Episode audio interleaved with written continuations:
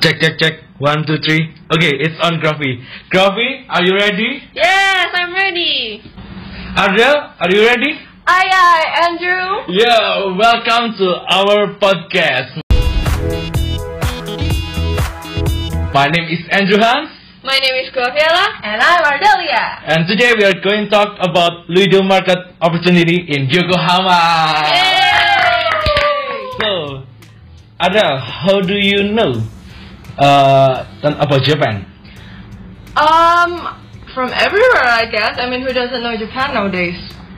Have you ever been to Japan, Hans? No, I'm not. I'm good to Europe. Sorry. Oh, how about you, Andrew? Uh, yes, I've been to Japan actually.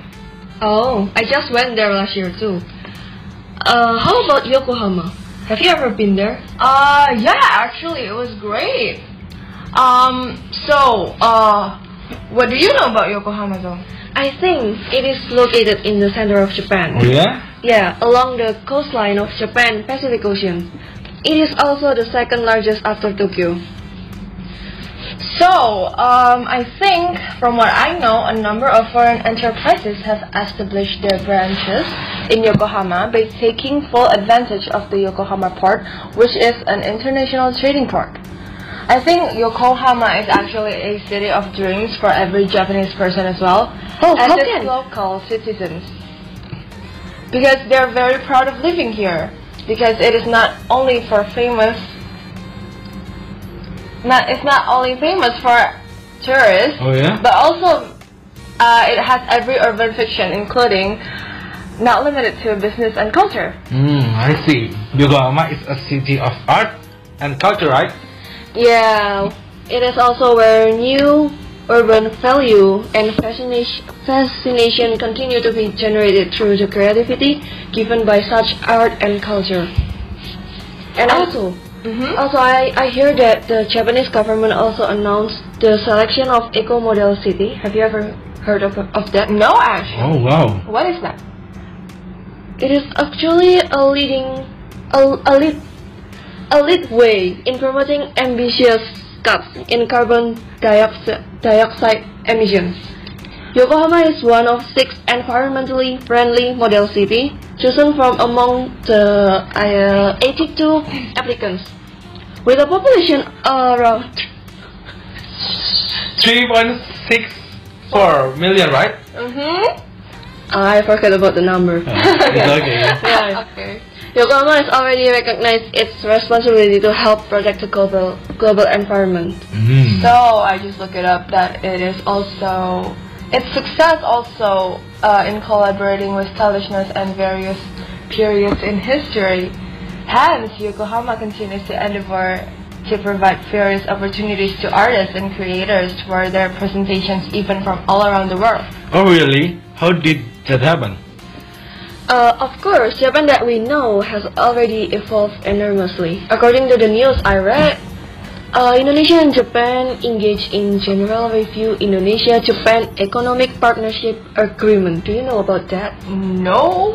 And also, uh, Regional Comprehensive Economic Partnership Agreement, which are held in Osaka. Oh wow, that is How did very. you get so smart? this is very good opportunity, right? For Yeah. business talking about Indonesia. What products do you think that will make a lot of cash in the export market to Japan? Oh, do you know about that? I don't know. Uh, Oh my god! Do you know that I heard this brand called Luido? Oh wow, what's Do you know about that? It is Oh. supposedly some products made out of Lapindo mud. They're selling watches, home decors, handcrafts, even accessories. How cool is that? Griffin knows about this right- too, right? Yeah, yeah, I just read the article about last week about that. No way, Lapindo Mat. Yes, do you know how severe the damage was? It is the world's most destructive mud volcano near the town of Sidoarjo.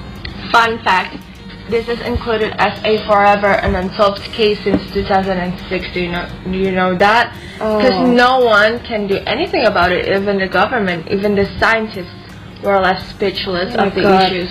I've also read the news that the eruption actually took 13 lives and destroyed the homes of 6,000 people. Oh my god, that's awful. Yup. Nah. Lapindo Mudflow was the target of Luido team because they felt the phenomenon was unusual. The idea behind Luido is very creative indeed. I wonder who invented Luido. So actually, this is still uh, in the back of my head that it is. I still remember that it is. Uh, she, uh, he he is named Zai Zakaria, the founder and CEO of Luido.co, who utilizes Lapindo mud as a high-value craft. Zai hmm. said the making of handicrafts from Lapindo mud was the final project with five colleagues at the Surabaya Institute of Technology 10 November Department of Industrial Product Design. Oh my god, that's so cool. Yeah, I know, right? Turning mud into a efficient product costs a lot of money. For this reason, Zai sought financial assistance in order to develop, develop the product. The funding assistance then became the initial capital for Zai to build Luido.co.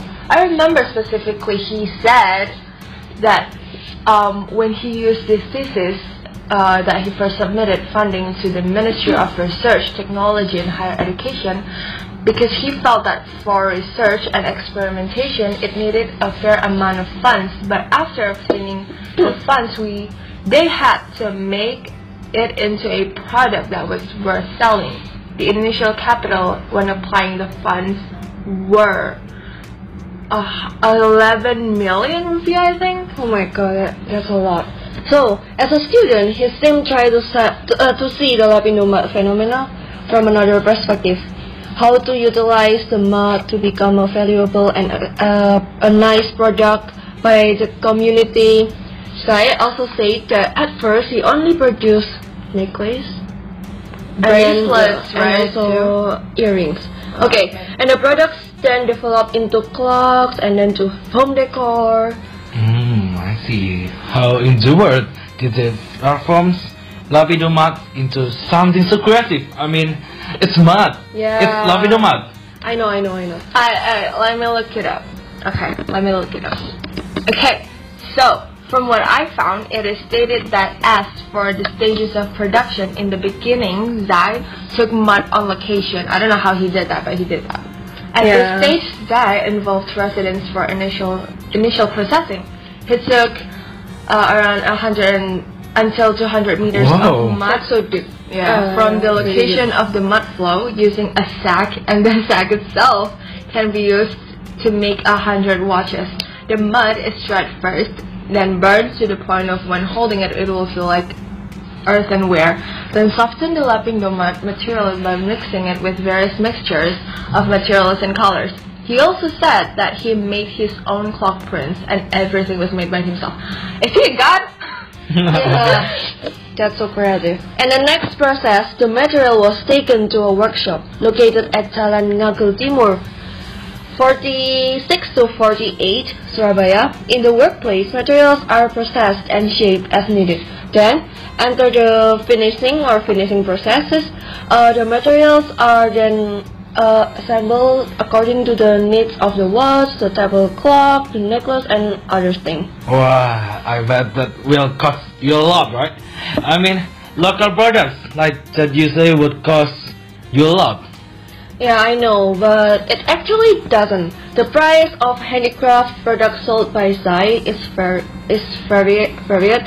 For accessories between 90 90,000 to 220,000. And then, do you know anything about?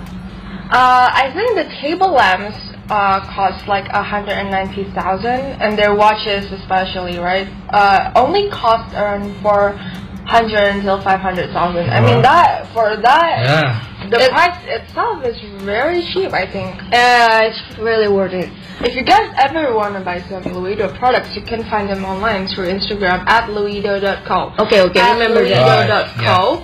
Also, you can find it in Tokopedia and qlapa.com with luido.co as the name of the account. I mean, I'm gonna buy it soon. right after. Yeah. Uh, and what are their most best-selling products exactly? I mean, if I were to buy their products, I will sh- for sure be interested in their watches, right?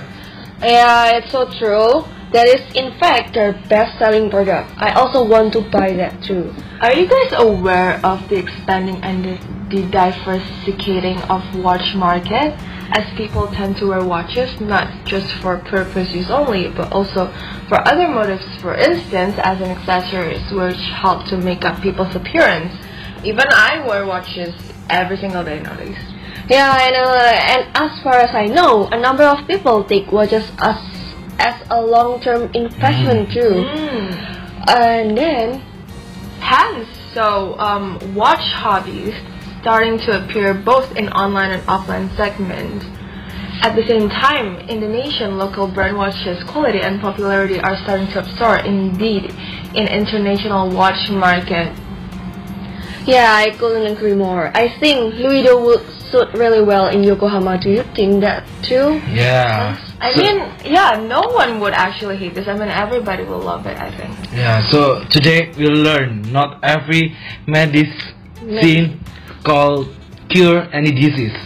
So we have to know that market are we going to enter. So I'm afraid our time has come to an end for this season. Oh. I hope you uh, I hope. get something right yeah, today. Yeah. If you made it this far, thank you for listening to our podcast. Sayonara, Mina. Yeah, sayonara, sayonara, sayonara. Goodbye to our podcast. Yay!